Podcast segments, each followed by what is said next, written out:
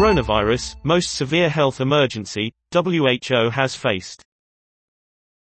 The World Health Organization warns of a long road ahead despite huge efforts made to curb the virus.